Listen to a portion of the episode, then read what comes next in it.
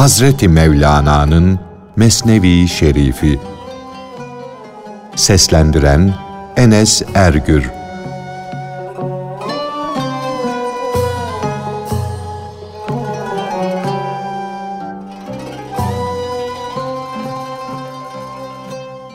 Yeryüzü gökyüzüne teslim olmuştur da ben bir esirim, ne dilersen yağdır demektedir.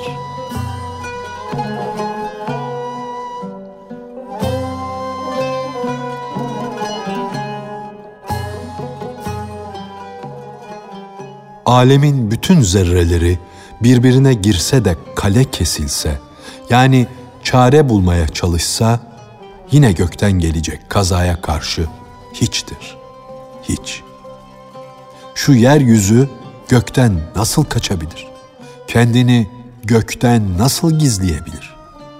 Gökten yağana karşı yeryüzü ne kaçabilir, ne bir çare bulabilir, ne de sipere girip gizlenebilir.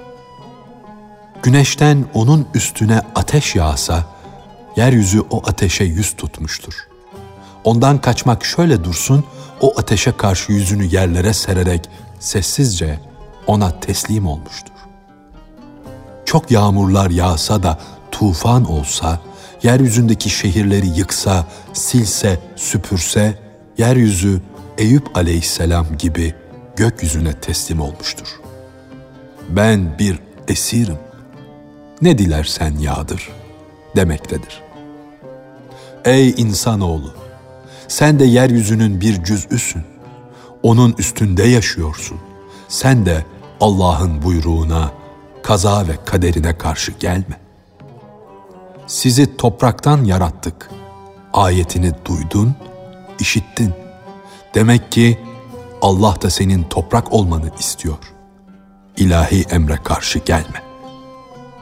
Allah buyurdu ki, ey insan, dikkatle bak da gör. Senin topraktan yaratılmış bedenine ruhumdan bir tohum ektim, seni yücelttim. Sen bu toprağın bir tozu iken seni üstün bir varlık yaptım. Sana akıl verdim, aşk verdim. Sen bir hamle yap da topraklığı, yani tevazu kendine sıfat, huy edin. Ben de seni bütün yarattıklarımın üstüne emir kılayım. Su yüksekten aşağı akar.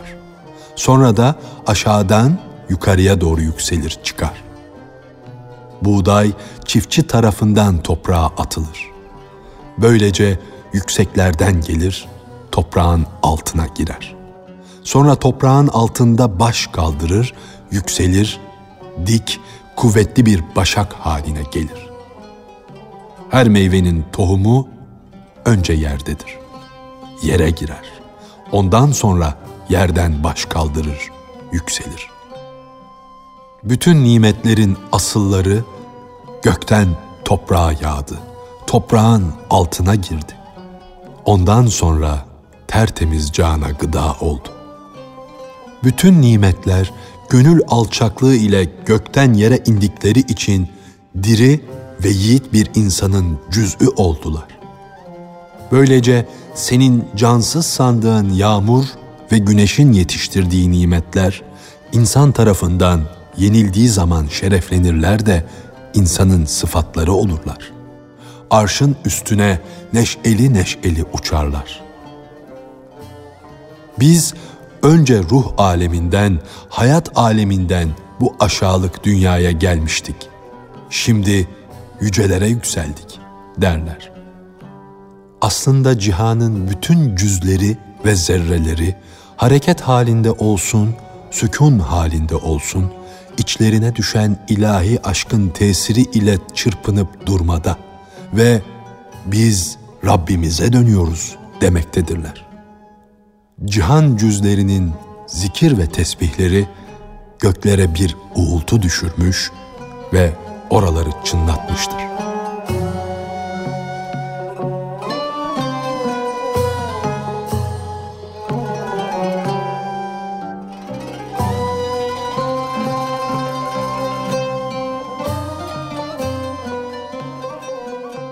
kaza ve kader gökten baş çıkarınca bütün akıllılar kör olur, sağır olur.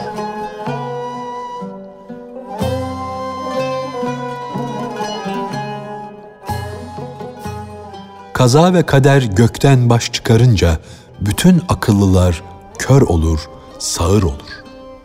Kaza gelip çatınca balıklar kendilerini denizden dışarı atarlar. Yerde kurulmuş bir tuzak, havada uçan bir kuşu bile yakalar, güçsüz bir hale kor. Peri ve şeytan bile şişe içine girer. Hatta Harut kendi ayağı ile Babil'e gidip baş aşağı bir kuyu içinde asılır.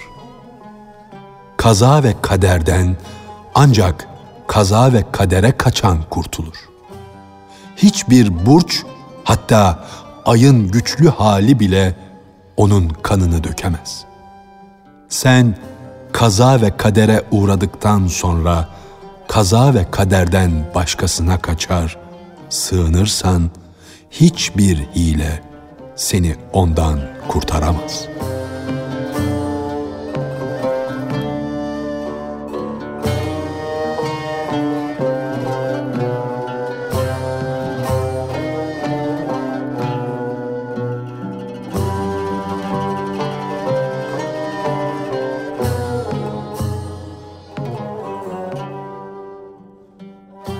Darvanlıların fakirlere bir şey vermeden bağlardan, bahçelerden meyve toplamak için hileye başvurmaları.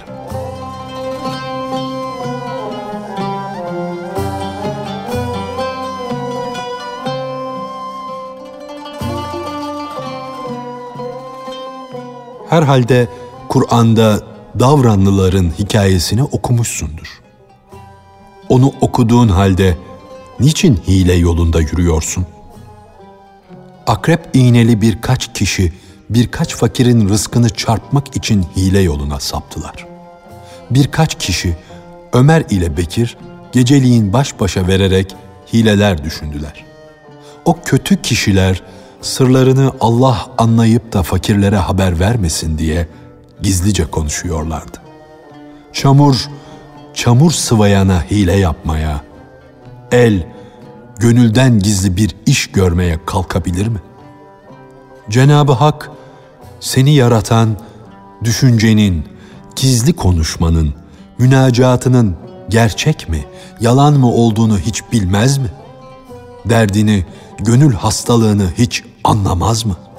diye buyurdu.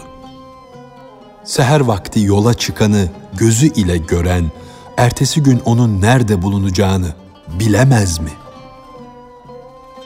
Yolcunun yüzünü gideceği yöne döndüren, adımının sayısını sayan, nereye ineceğini, neye bineceğini elbette bilir. Sen şimdi kulağını gaflet kirinden temizle de o dertlinin ayrılık derdini dinle. O gamlı kişinin sefalet hikayesini dinlersen bil ki ona zekat vermiş gibi olursun. Gönül hastalarının dertlerini dinler ve sudan, topraktan yaratılmış canların ihtiyaçlarına kulak verir, onlarla ilgilenirsen zekat sayılır. Onun hünerli fakat yoksulluk dumanları ile dolmuş bir gönül evi vardır. Sen o fakirin derdini dinlemek suretiyle o dumanlı eve bir pencere aç ki duman çekilsin, gitsin. Senin onu dinleyişin ona bir nefes yolu açar da gönül evindeki o acı duman azalır. Ey hak yolcusu! Sen yüceler yücesi Rabbe gidiyorsun. Elimizden tut, bize himmet et, bizim derdimize çare bul.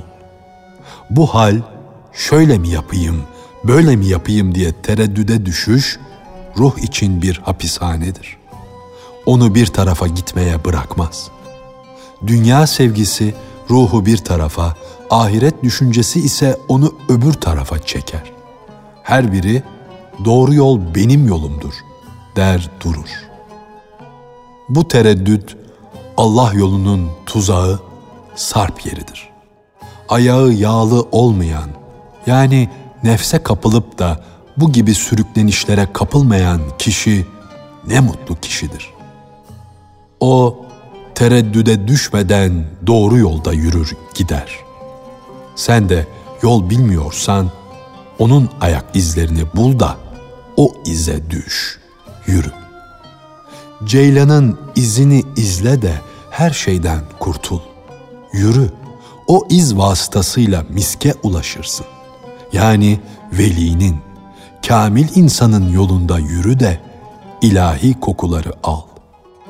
Ey kardeş, sen bu yürüyüşle ateşe bile gitsen, sonunda apaydın yerlere, ötelere, yüce alemlere varırsın.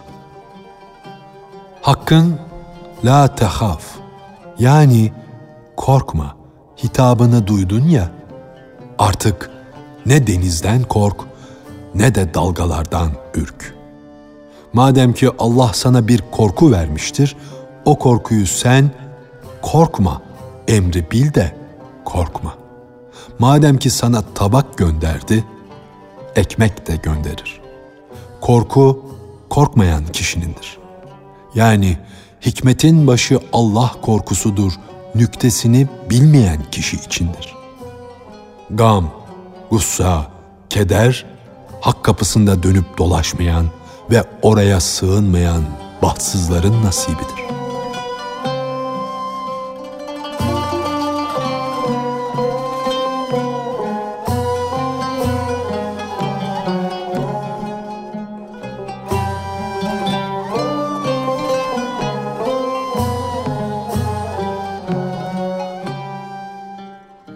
Allah'tan başka her şey insanı yavaş yavaş ölüme doğru götüren şeylerdir.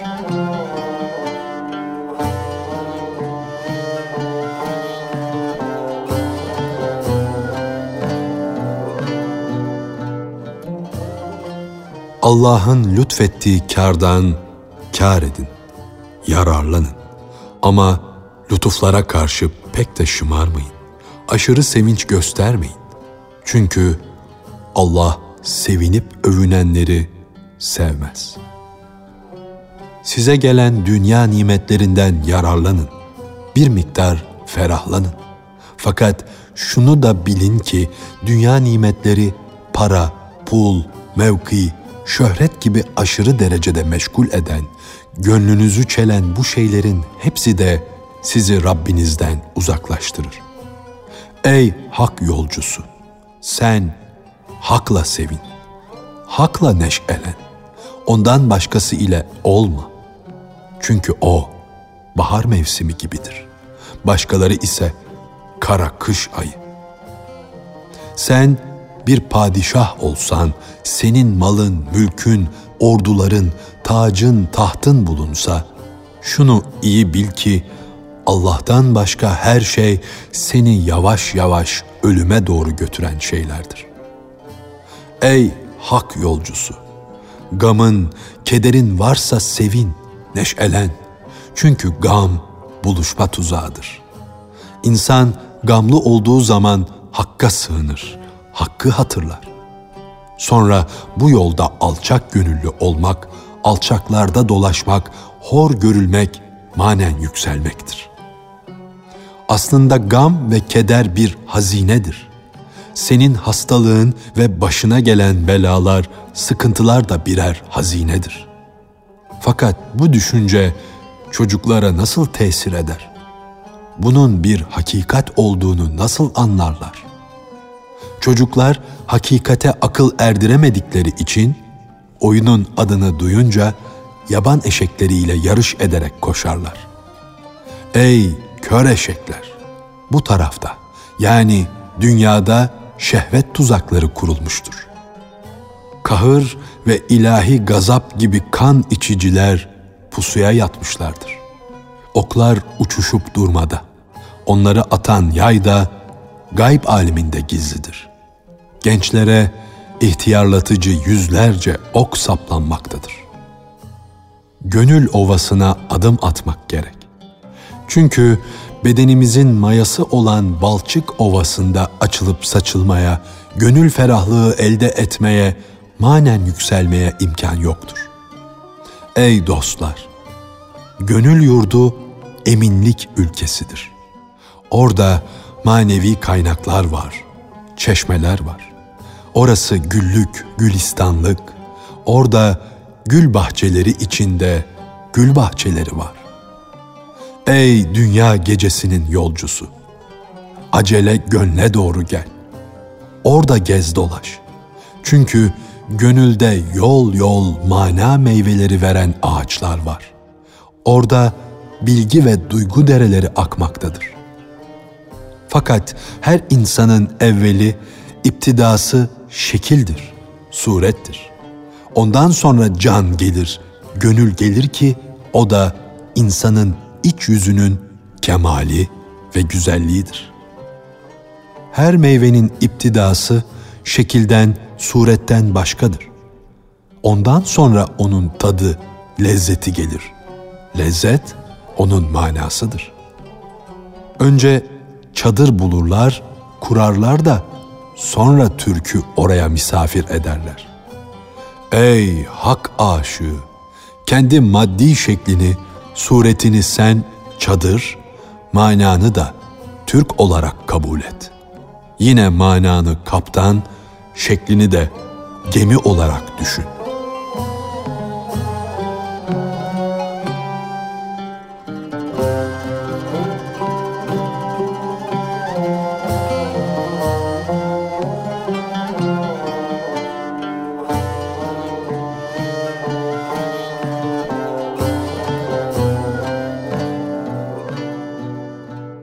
Herkes bir sevgili uğruna çalışır, uğraşır, didinir, durur.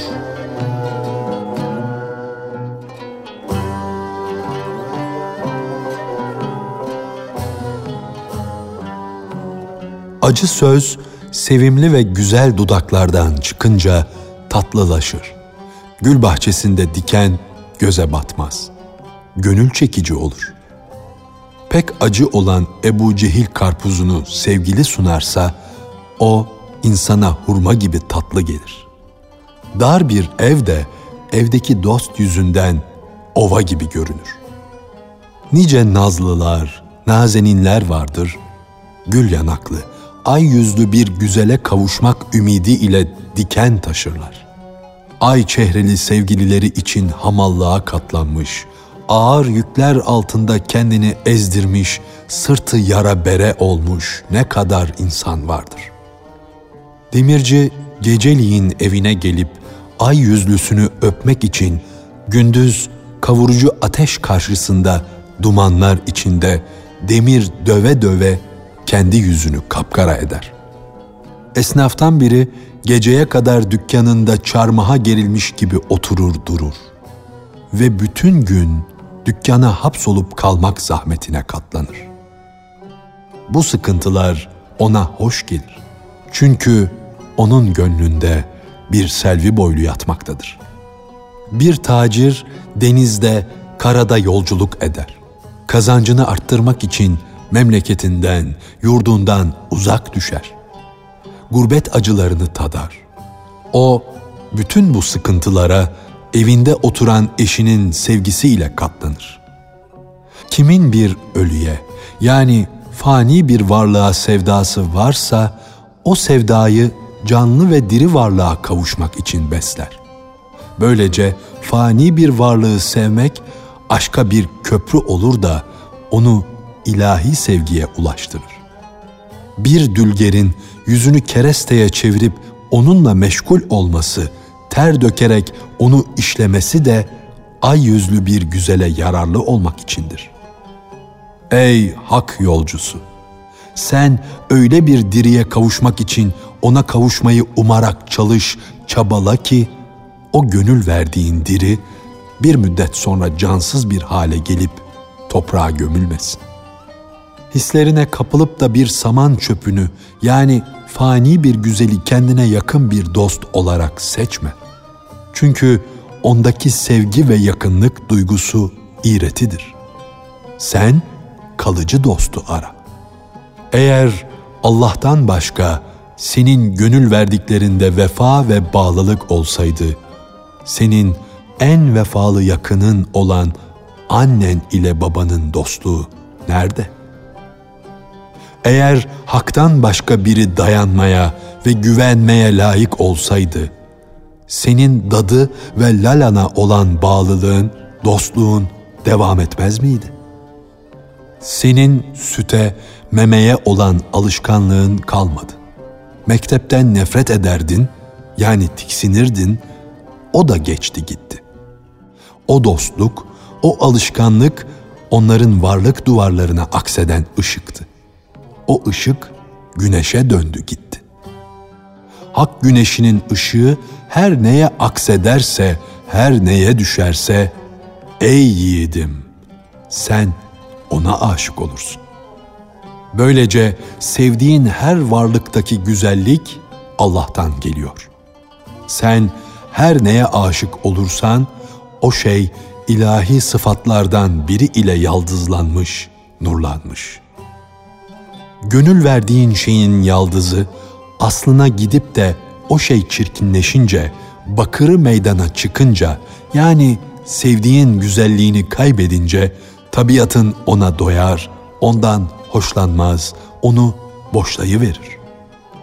Sevgilinin seni büyüleyen o yaldızlı sıfatlarından, o yaldızlı güzelliğinden elini ayağını çek. Bilgisizlik yüzünden kalp bir madeni altın sanıp da hoş deme. Çünkü kalp şeylerdeki hoşluk, güzellik iğretidir. Görünüşte süslü püslüdür ama altında süssüzlük, çirkinlik vardır. Fani varlıklarda görülen güzellik, ilahi güzelliğin iğreti olarak onlara aksetmesinden ibarettir. Akseden o nur, günün birinde aslına geri dönecektir. Bu yüzden ey salik, iğreti güzelliklere bakma da sen onun aslını, yani o güzelliği vereni ara. Güneşin duvara düşen nuru yine güneşe gider. Sen duvara düşen nura değil de o nuru düşürene, yani güneşe git. Sana layık olan odur. Madem ki oluktan su akmadı, yani güzellerden vefa görmedin, bundan sonra suyu sen göklerden elde et.